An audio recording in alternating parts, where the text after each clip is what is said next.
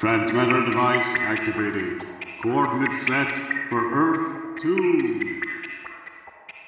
Hey everyone, welcome to the Earth 2 podcast, the podcast that explores the origins and development of the DC Comics multiverse and the legacy of their Golden Age characters through the Silver and the Bronze Ages of comics. I'm Peter Watson. And I'm David Steele. Welcome back. Thank you for joining us now, listeners.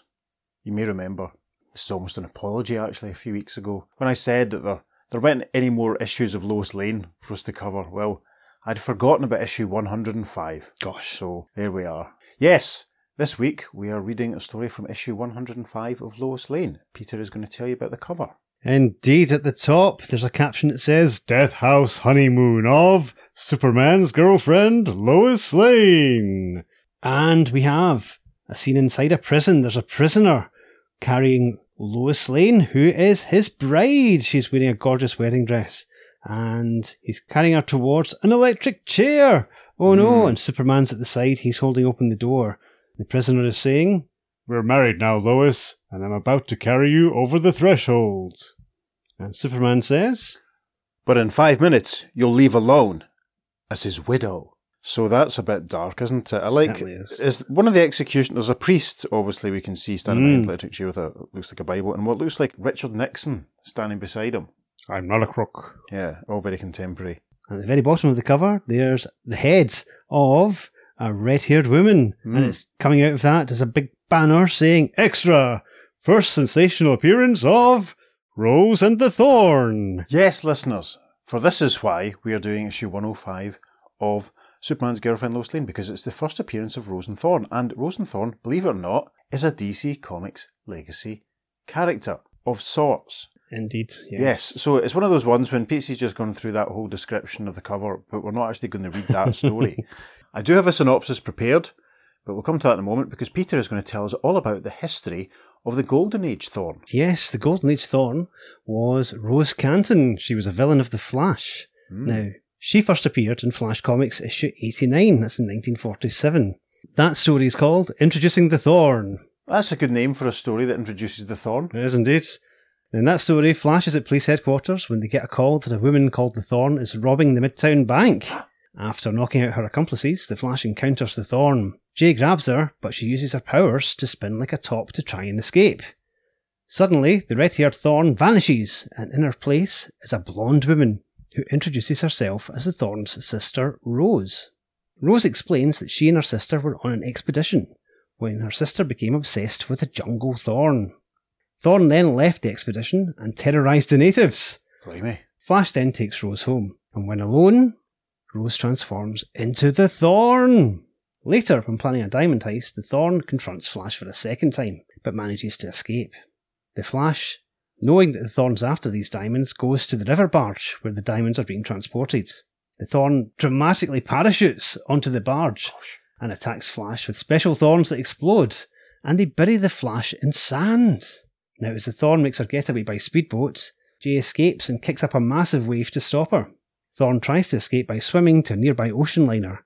When ascending the ladder onto the boat, she hurls explosive thorns at the Flash, and in doing so, she loses her grip and seemingly falls to a watery doom. Oh no. But we close the story with Jay informing Rose of her sister's demise. So Jay's not aware of the, the transformation No, thing going on. That's quite interesting. So it's only the reader knows. the reader knows, oh. yes.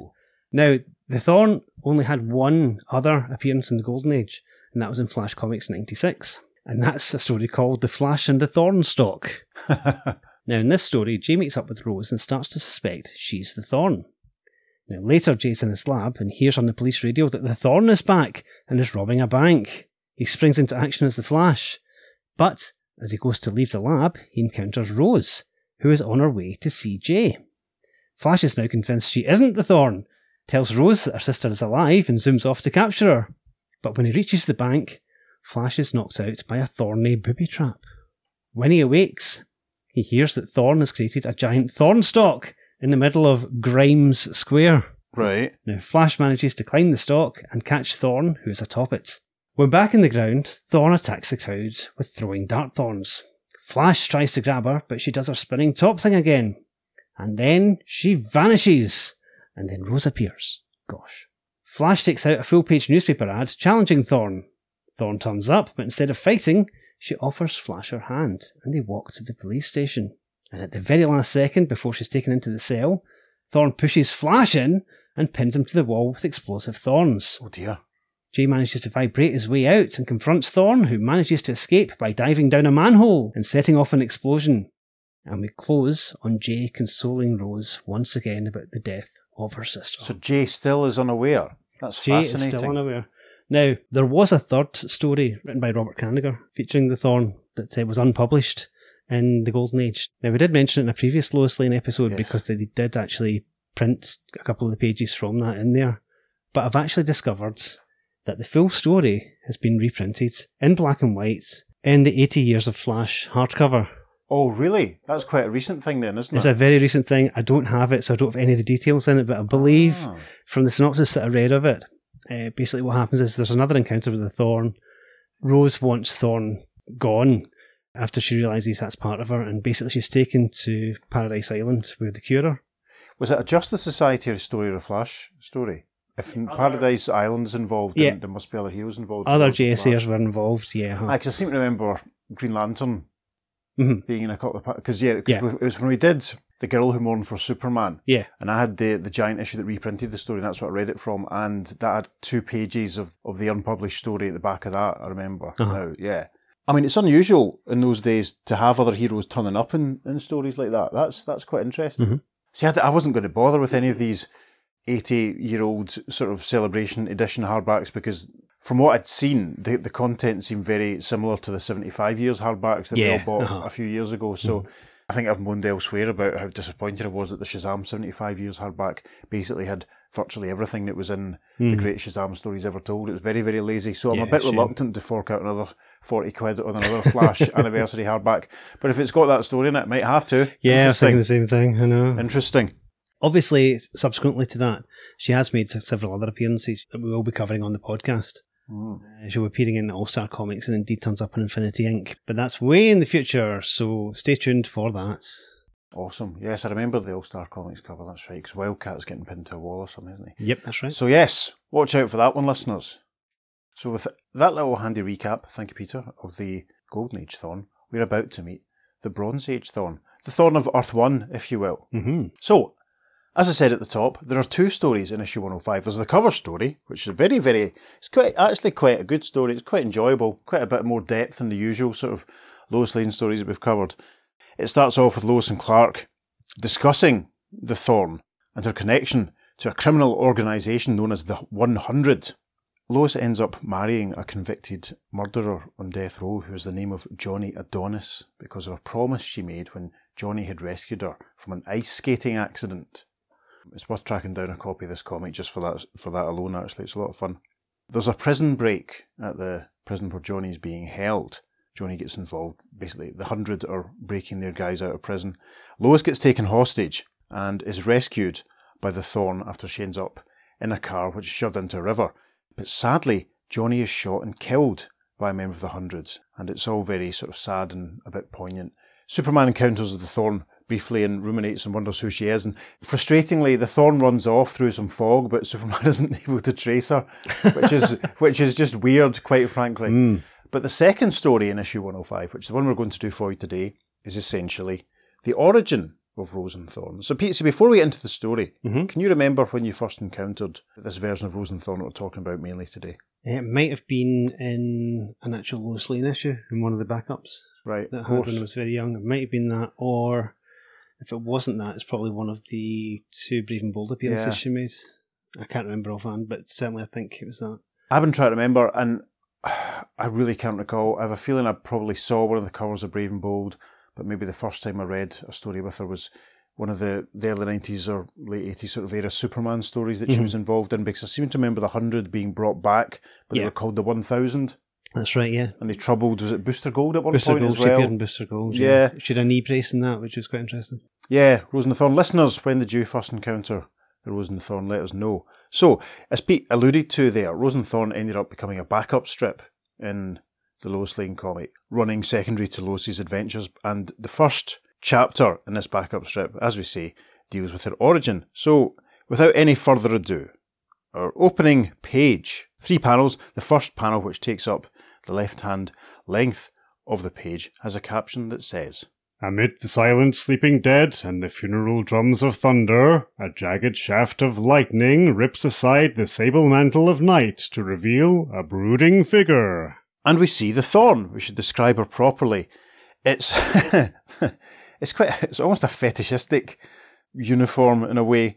She has thigh length green boots, there's a sort of leather look to them, green shorts, a zip up sort of halter top, and long green gloves. She has wild red hair that curls behind her.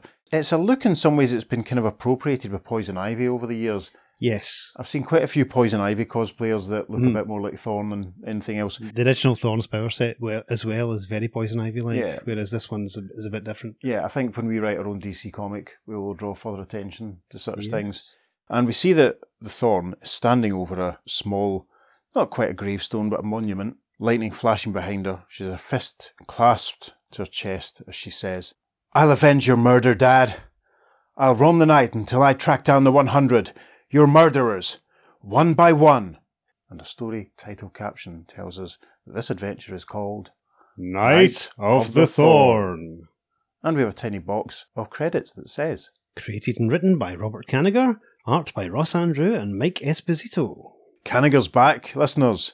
Yes, strap yourself in. Fantastic. Panel two is a large rose and thorn logo, rose and the thorn, if I'm entirely accurate, showing both the names of the two characters and the flower. It's sort of diagonally split. It's very attractive. This page will probably go on the socials, so you, you'll be able to see it there. hmm The wind is howling around. The caption says, And in a keening voice rising above the moaning septural wind, The thorn continues, I'll crush each limb of that centipede of crime, or die in the attempt.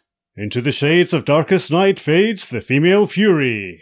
She walks off, almost repeating, This I vow, vow, vow, vow. And we see the headstone that she's looking at is labelled Phil Forrest, 1925 to 1970.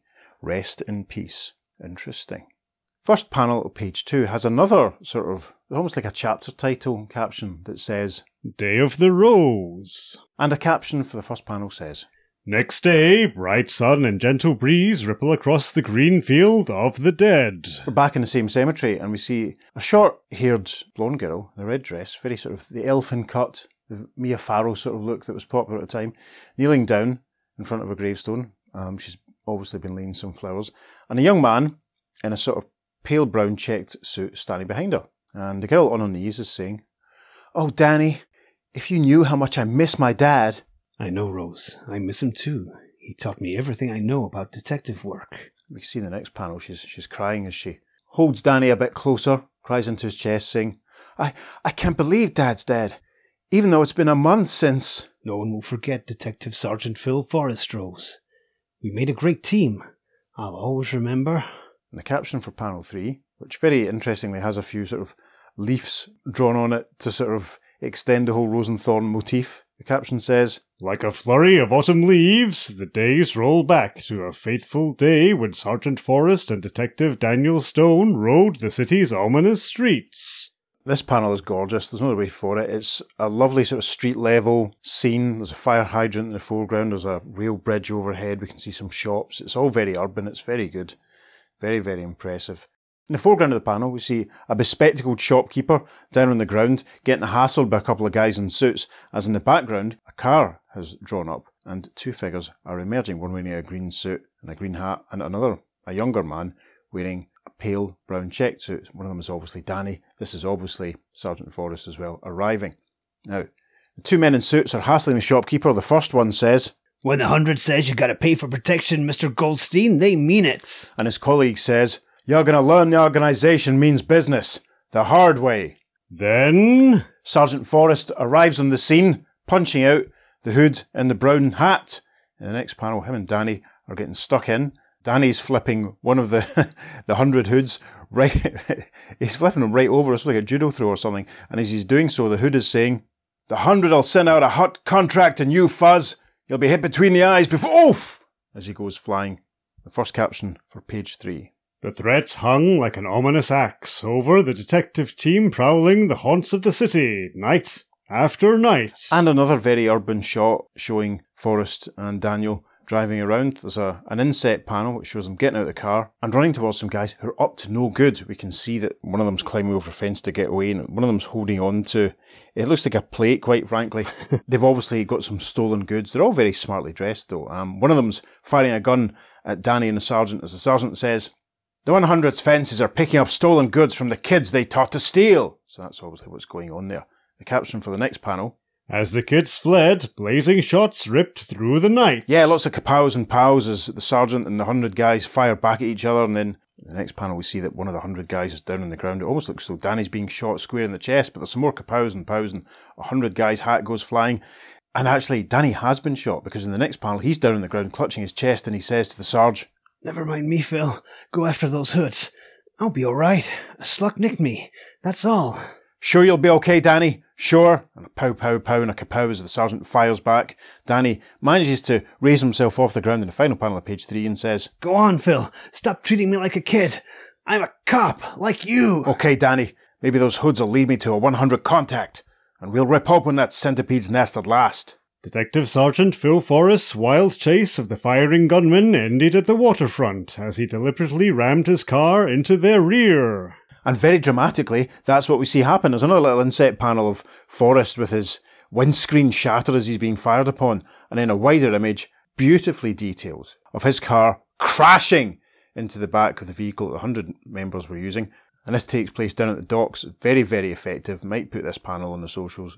The caption for the next panel Hours later, Detective Stone drove his partner's daughter Rose to the sinister river just as a dripping coffin was raised. Yes, we see that the car that Sergeant Forrest was driving is being hoisted out of the water. It's very effective actually because we can see there's a spotlight being shone over it. This is a nice looking story. We can see a, a doctor in the foreground of the panel. We can see his medical bag. We can see a couple of police officers and some frogmen on the other side of the, the pier, sort of gesturing and giving directions. And in the foreground, Rose, their head in their hands, obviously distraught, standing with Danny, and Rose is saying, Oh, no, it's Dad. He's dead. Oh, no, no, no. And Danny looks down at the medical man that's on the scene and says, Doc, come here, quick. A slow dissolve. The next night at Metropolis Hospital. And we see Rose in a hospital bed being looked at through a window by Danny and the doctor. Danny's got his arm in a sling. We can see that more clearly here, obviously from his injury. And he's saying, Rose is sleeping. She's getting over it. And the balding doctor that's with Danny says, Wait! And in the next panel, we see that Rose has got up out of bed. And she's wearing a very nice floor length pink nightie, so that's lovely.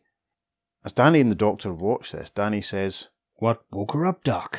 She's not awake. Even though her eyes are open, she's being driven to walk in her sleep. And in the final panel, page four, we see Rose banging her hands on the wall of her hospital rooms, a couple of thump thump sound effects. And Danny says, Why is she beating the wall with her bare fists? She's acting out vengeance against her father's murderers. Her ego personality as Rose is incapable of violence, but her id, her unconscious self, is different. I, I don't get it, Doc. Is Rose asleep or awake? Both. Only when she walks in her sleep and her id can take over, she pursues her father's killers. The next panel, Rose has got back into bed. Danny and the doctor watch, and the doctor continues. Time will merge her dual personalities into one again when the shock of her father's death fades. Then she'll have no need to act out this dream drama. Two days later, discharged from the hospital. We see Rose wearing a very short, attractive, fitted orange dress, and she's been approached by a very good looking man with dark hair standing next to a very expensive looking car. And this very, very handsome, very well dressed man is saying to Rose, Rose Forrest, I'm Vince Dennis, an admirer of your father's bravery. I'm giving him a hero's funeral at my chapel at my own expense. Let me take you to him, please. That's a bit random, isn't it? Anyway, Rose replies, I, I was waiting for a friend, Danny Stone, to pick me up, but I guess he's still on duty. She gives it some thought and says, All right. Shortly at Riverview Chapel. Yes, this is very bizarre. We can see a coffin, which has a handy label that says Phil Forrest, lots of flowers around. Rose and Vince are looking at it. Rose says, it, It's beautiful. How can I thank you? By taking my secretary's place. She left to get married. You'd be helping me and yourself. Work is the best medicine for grief. Think about it. And he takes his leave in the next panel. looking very shady as he looks back over his shoulder at Rose, who's on her knees, crying over her father's coffin, the poor soul. Another slow dissolve. But Rose does not know the true nature of her benefactor. And we see Vince with a cigar in his hand in a very lush looking office, and he's sat down in front of two men, both wearing brown suits, both with brown hair, and he's handing one of them a flipping great wad of cash. Vince says, I'm paying off your contract for Forrest. Your next hit is Detective Danny Stone. Be sure you don't miss him. The 100 wouldn't like it. It's not very clear at this point if these two guys are with the 100. We'll probably find that out. The first one says, We ain't getting in bed with the organization, Mr. Dennis. and the one who's receiving the money says, We'll drop Stone at the bottom of the river, like we did its partner. Uh oh. Another slow dissolve. The caption for the first panel on page 6 says, The memory of 30 painful days on reels before the setting sun. Yes, very effective shot of Rose and Danny in the cemetery. The sun going down behind them, lovely pink sky, some wafting blue clouds, very, very effective. Rose is saying, If only I were a man, like you, Danny, I'd be helping you hunt Dad's killers, the 100. Someone is helping Rose. A mysterious stranger. She's openly challenging the crime combine with these circulars dropped by a plane. And we see in the next panel that Rose is holding one of these printed circulars. It shows an image of the Thorn's face and a bit of text at the top says, I, the Thorn, which continues underneath her face, warn the infamous 100 that I will hunt them down, one by one, to the death. Did they have Photoshop in 1970? Did they have desktop publishing like this? I don't She know. took a picture and then she cut it out. And Yeah. then she went along to the printers and says, I want all of these. And then she hired a plane and then she got them to do a job. Easy. Yeah. Jinx. It's It's fascinating. better than an aggressive Facebook campaign. a sponsored advert on on Instagram. The next panel shows Danny and Rose walking through the cemetery, and it's a high angle shot. We can see two shady guys are highlighted in blue that are watching them. Rose is saying, "What blazing eyes!" Obviously, looking at the picture of Thorn, like a cat in the dark. I wonder who the Thorn is. no one knows. I hope slapping the 100's face with this challenge won't end with her being fished out of the river. That night, in the small brown stone in which she had lived with her father, Rose is seared by a recurrent nightmare. Another very interesting inset panel showing Rose in her bed, with the main image behind being the shot of the building where she lives, and a ghostly image of her father hovering in front of Rosie's sleeping form that's saying, I will not rest till you find my killers. Find them. Her dead father's voice clangs like a hollow bronze bell in a secret part of her brain. Yeah, and Rose is sat bolt upright in bed, eyes wide open. Her dad's voice echoing around her, saying, Protect the innocent from the 100. 100. 100. 100.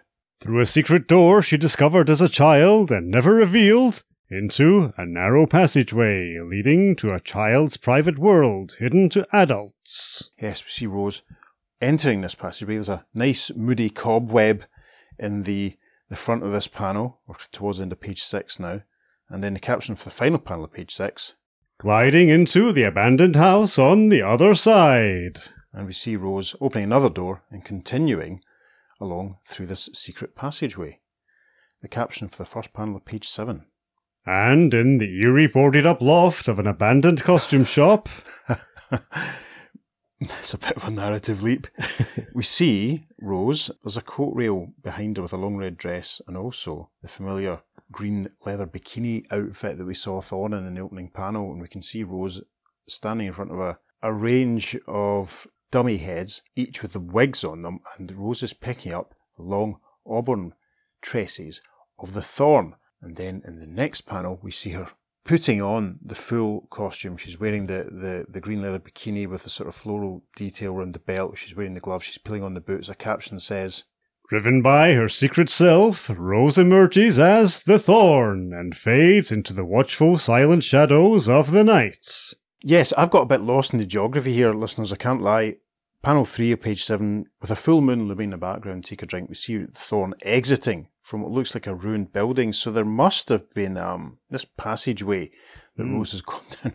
Must be very long indeed to lead to this other part of, of, of town. There's a Oh, there's a derelict building directly at the back of our Mm. own building. yeah, Hmm. some nice detailing here. The artwork in the story is really nice. There's a Yeah. telegraph pole. We can see what looks like you know some some broken household debris lying the ground in front. But yes, so the thorn takes flight, and the caption for panel four of page seven says. In a nearby alley, And we're back with Danny Stone, who's running down the alley with a gun in hand, pursuing another fellow. Danny is thinking, One of the 100 killers Phil chased to his death. listeners, if you remember our Spectre drinking game, there are a couple of dustbins in this alleyway that Danny's running down. So if you're that way inclined, take a drink. As Danny gives pursuit, he cries. Police! Halt before I shoot! But then the next panel, he gets struck from behind by a brown suit, brown hat wearing goon who strikes Dan in the back of the head with a pistol. There's a thud sound effect. Danny goes down on the ground. Final panel of page seven. The two hoods stand over him. One of them says, Stupid fuzz. Warning us before the fire makes pigeons out of them. and his pal says, This'll be an easy hit. We'll be collecting his contract like we did on his partners. So these are obviously the guys that Vincent was talking to. We arrive at top of page eight. Suddenly erupting out of the night with blazing eyes like an avenging ghost. And it's a very effective large panel with three inset panels that show the Thorn arriving on the scene and basically beating up the two goons that were trying to take out Danny. There's a thunk and another thunk as she judo chops them in the neck and drops them to the ground. She pulls them together, tying their wrists above their heads as Danny comes to and says, Thorn, my handcuffs. You're making a citizen's arrest. without a word, final panel of page 8, Thorn runs off down the alleyway. Plenty of dustbins on this page, so make sure you're taking your drinks. Danny calls after her. Thorn, who are you? Where do you come from? You can't battle the 100 alone. You'll be signing your own death warrant. Thorn! Thorn! Top of page 9, slow dissolve, caption of the first panel. On her ceaseless vigil, a shadow among shadows, a fury pursued by other furies, hunting the sinister streets of Metropolis. Until. So there's an inset panel here, but the greater image shows Thorn just running through the very urban, very detailed sort of metropolis layout. It's it's clear this is the, the sort of subway Mm-hmm. that she's running under. The L train. Yeah, so to speak. But the inset panel, she's with a couple of women. One of them's obviously been hurt. She's down on the ground clutching her stomach, and Thorn says, She's sick. Get her to a doctor fast. Who did it to her? And her friend says, They're in there, inside the bowling alley. She points behind the Thorn. A moment later. Thorn has made it inside the bowling alley. Is this the first appearance of a bowling alley in the Earth 2 podcast? Uh, maybe. A bowling ball's appeared. We had the shade use his bowling ball. No, it was a cue ball. That was an eight ball, sorry. Yeah. Ah, maybe I hate bowling. I'm not very good at it, and I think it's a terrible way to spend an evening. And I've ended up having to do it like more times than I'm ever going to be comfortable with. But there you go. The Thorn is now inside the bowling alley. We can see a couple of guys in suits. Obviously, the shady folk that the, the woman told her about. There's some zings and pows as they fire upon and the bullets deflect. A man who doesn't seem to be dressed the same way as the others, wearing a just more sort of grey shirt and trousers. He cries, The Thorn! and one of the goons says as he fires, There's an open contract in that devil doll. Cooler with hot lead. amazing. Against blazing bullets, the vengeful Vestal unleashes her raking claws. Cracking montage over these three panels to round out page nine is basically Thorn takes out the bad guys by throwing bowling balls at them. Gosh. I wonder if she's invulnerable to bullets. It's very interesting. She certainly dodges them. Hmm. She's a fine looking lass, it must be said. In the final panel, as she strikes the balding guy in the grey outfit and his gun goes flying, she says, You're going to jail. Fantastic. And so we arrive on the final page. There's an interesting inset panel, lots of very interesting art layout choices in this story of Thorn running towards us, with the background being the ruined building that she left after getting changed earlier on. The text for this little inset caption says, At the first glimmerings of dawn, the Thorn returns from her nightmare quest. and then over three other inset panels we see her removing her wig, walking back down the cobwebbed corridor, and then Rose returning to her bedroom. And the caption for the final panel of this story says, Her dual personality once more submerges into her waking self. And Rose wakes up and says, What a strange dream I had, like dim pieces of a jigsaw puzzle I can't put together. And a closing caption as the sun comes up says, This is the beginning. Don't miss the next haunting appearance of the gentle Rose and the bitter Thorn in the November issue of the new Lois Lane magazine. Which I suppose brings us to the end. The end. So, Mm-hmm. that was fun. Very Yeah. concise. Yes, very different. Uh huh. I good. really, really like the art on it. Mhm. I- As I said like, during the telling, the, the inset panels and the, the economic sort of storytelling Yes. was phenomenal. We've talked in the past about how some of the, the caption storytelling is a bit Mhm. overbearing, but it all seemed to work very well in tandem. There just seemed to be just enough to kind of, Yep. you know, give us the detail of the change of scene. Mm-hmm. There's obviously a lot of plot elements left unresolved, like her relationship with Danny Rose and has she found out about Vincent and all this sort of stuff. Yeah. So presumably, once we've finished our Earth Two podcast and our Dial H for Hero podcast and our Challengers of the Unknown podcast, we could maybe think about doing a Rose and Thorn podcast because I'm intrigued to find out what happens next. Gosh, how exciting would that be? I don't know, you tell me. but no, kudos, enormous kudos to Ross, mm. Andru, and Mike Esposito because that was gorgeous. yeah, it's That was very, very enjoyable. One thing I did think was funny though was the. Obviously, they've got to be concise. It's only 10 pages and they want to get everyone up to speed. But I was very amused at the doctor's instant snap diagnosis of what was going on with Rose. Indeed, yes. He must be an expert in such things. Yes. Or perhaps he's programmed her to do such things. Ooh. Oh, sinister, yeah. Have you uh-huh. read? Have you read ahead then? I can't say I have, no, Oh, no. Interesting. But yeah, that that would be a nice twist. I had a few of the Lois Lane issues with the, the Rose and Thorn backups Mm-hmm. at, at one point. I don't have them now, but I'm certainly intrigued. I think if I had read this issue of Lois Lane back in the day, Mhm. I would have kept. I would have gone, "Oh, I this is. I'm intrigued by this. This is. I'm sold." I would have kept Yeah. going with that story.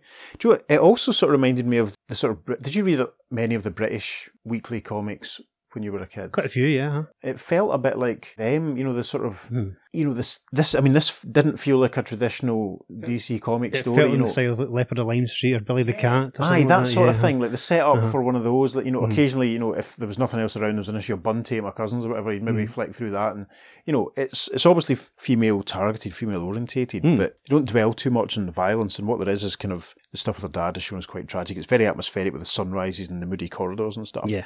Compared to the vast majority of stuff that we've done for this podcast, it really, to me, it felt the most like one of those IPC or DC Thomson stories Yeah. I might read as a kid. Yeah, I can totally see that. Yeah. cool. I do remember having quite a few of these Lois Lane issues when I was younger, around about this era, and I've still got, I've still got them all, I'm sure. Oh, Uh, but I've not actually read them in quite a while, and I do remember at the time thinking I much prefer the Thorn story than the Lois Lane story at the time. Right. Might be different if I read them now, don't know, but uh, I, I did find them really engaging. Yeah. Well, I mean, when I was reading the, the, the lead Lois story in preparation, so I come up with the summary, I was struck. I mean, it's not that long. Was it 94 and 96, the ones Mm. that were talked about? So this is Mhm. only about a year or so later at the Yeah. most. Even that felt slightly more evolved. Uh huh. You know, the lead story in this issue felt more evolved Yeah. than those ones we It's did. a Bronze Age baby. Yeah, it's Yep, kicking we're in. here. And I mean, we're not too far away from I Am Curious Black, that famous issue when That's the next issue. Yeah. Is it right? That's the One very hundred next six. issue, Of yeah. course, it is. You're right, and that's you know the famous one when when they Mm. tackle the sort of you know the civil rights idea and Mhm. the racial tension in the country. Yeah. That, you know, square on. It's it's very interesting times. I mean, it's it's light years away from Yeah. Lois pining after Clark and coming up with True. know, interesting times. I think that issue's a little bit heavy-handed, but its, its heart's entirely in the right place. Yeah. It's really interesting. It's, it's a really, I recommend reading it. Just Yeah, read it for yourself and don't much judge it by its cover, because most people do. I have a feeling that might be available in the the seventy five years of Lois Lane hardback, It is indeed, yes. which is on a shelf in front of me, listeners, as I speak. I got Margot Kidder to sign my copy of that. Did you? I did indeed. oh gosh, that's lovely. Yeah. yeah. Wow. hmm I need to put a picture of that on the socials at some point. Yeah. I mean, the Lois comic continues up to about 120 odd, I think, as you said before. Mhm. And then obviously it gets folded into Superman family along with Jimmy Olsen.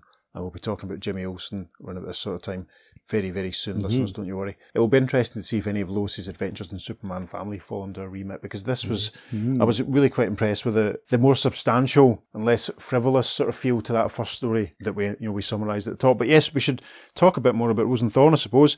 It'll be interesting to see if the Earth One version pops up again in the podcast or not. Probably not, but as you said at the top, we'll Yeah, be we'll certainly see. meeting the Earth Two one on a couple of occasions. Yes. I'm actually quite surprised that DC have never brought out like a complete Rose and Thorn collection because it's if you add up all the story pages together, it'd make a lovely volume, especially those two Sure. breaking balls as well. Yeah, I think it'd absolutely. be really cool. I mean, it's it's interesting what the, what's happened to the characters sort of recently in the lead up to Bendis launching his Legion of Superheroes title. Mhm. You know, this is post how many crises and reboots Yeah. and stuff, you know, way, way, you know, out beyond the, the time period we're going to be covering. They basically sort of had it that Thorn was immortal. Yeah. And lived through everything, the Great Disaster and Kamandi and all that sort of stuff, and Metal Mac and all Mm-hmm. That. that, Yes. two issue series. Yes, that's right. uh-huh. Yeah, all the way up to to being you know being there for the setup for the Legion. So it's and I believe there was a a mini series in the two thousands. I'm Yeah, not about sure. 2006 ish. Yeah. yeah, there was that. And there was also a National Comics issue when DC did the one shot National Comics, bringing back some of the old characters. Was that a new Fifty Two thing? Yeah, it was during the New 52. Uh, Right, because I, I remember seeing a few of those, but Mhm. because the new Fifty Two had irritated me so much, I didn't really pay too much attention. yeah, they're all one shots. Yeah. Right, I might have to do some more digging. So yes, there's plenty, plenty other Rose and Thorn stuff you to investigate, listeners. Mhm. this episode has has piqued your interest. Now, interestingly, the letters column changes to letters to Lois and Rose. Oh, that's that's fun. Yeah. And there's not a lot of talk about Rose and Thorn. This relates to this issue, but the first letter, the first half of it, certainly goes into it. And it says, Dear editor, what can I say but great? Lois Lane 105 is, of course, of what I'm speaking. You showed Lois just as I love her. Sharp! And the thorn is too much for words. The thorn is an interesting cross. The mystery of the Batman and the same cause for vengeance. That's a fair point, Mm-hmm. actually. Yeah. the basic wigged superheroine and the quiet alter ego of the Black Canary, but the idea of a superheroine who is simply mentally ill, namely with schizophrenia, is, well, superlative. Rose promises to be the most interesting schizophrenic since Dr. Jekyll and Mr. Hyde. there you go. Not technically schizophrenia, but uh, Yeah. back in the 70s, that's what they thought. But it's it's an interesting idea that someone so driven by grief creates another personality that acts out on it and, and Mhm. deals with stuff. That's uh, I mean, this is light, as I said at the top. This is light years away from the normal stuff that we're used to in Lois Lane. So this this issue was not a chore to, to look at at all, frankly. Yep. that comment was from Barbara Reader. There's another letter from Gregory Kent. Mhm. And the first half of that talks about the first story, and then he talks about Night of the Thorn. Yep, Gregory says. Now let's skip over to Night of the Thorn. Well, at least it was handled better than the previous tale. Come on, Gregory, it was good. Undoubtedly, you will get letters from many fans hailing Rose and Thorn as a sensational breakthrough and the most original character in years. I know, because I was ready to write such a letter after seeing the ads. You've disappointed me, though. The Thorn seems to be just a female Batman out to avenge her father's death with a dash of Jekyll and Hyde thrown in for good measure. Well, the strip might be okay on its own in some other mag, but it just doesn't seem to fit into Lois Lane. Artwork wise, things went a little better. Andru and Esposito are good, and they did an admirable job their first time out on a Lois Lane tale, but they still don't seem quite right for Lois Lane. If I were you, I'd put Kurt Schaffenberger back in Lois Lane, now that Mike Sekowsky is doing Supergirl. Well, that's about it. You wanted readers' opinions, and now you've got mine, harsh though it may be. After this rather pessimistic review, I'm optimistically hoping for something better in the November issue. Please don't let me down. And as Pete said, that's from Gregory Kent in California. Editorial response to that was, We hope we didn't, Greg. By the way, you're right about the many letters praising the thorn. Yours was one of the few negative responses. Hmm. That's from E. Nelson Bridwell. in Fascinating. response. Yeah, I thought it was good. And the final letter in that letter column says, I especially liked Rose and the Thorn. I'm looking forward to seeing much more of her. I don't really know why I like Rose, but maybe it's because she has the same haircut I do. and that's from Linda Hamilton from Terminator, Uh, from Winnipeg, Manitoba, Canada. Now, this is when we have to look up and see if Linda Hamilton was born and grew up in Canada. You never know. Could be, could Possible. Maybe we'll, if we find that out, listeners, we'll let you know. Listeners, did you grow up in Canada? Please get in touch and let us know. You can email us at the Earth2podcast at gmail.com. Make sure you follow us on social media because we're posting up some lovely bonus content for this and indeed every episode.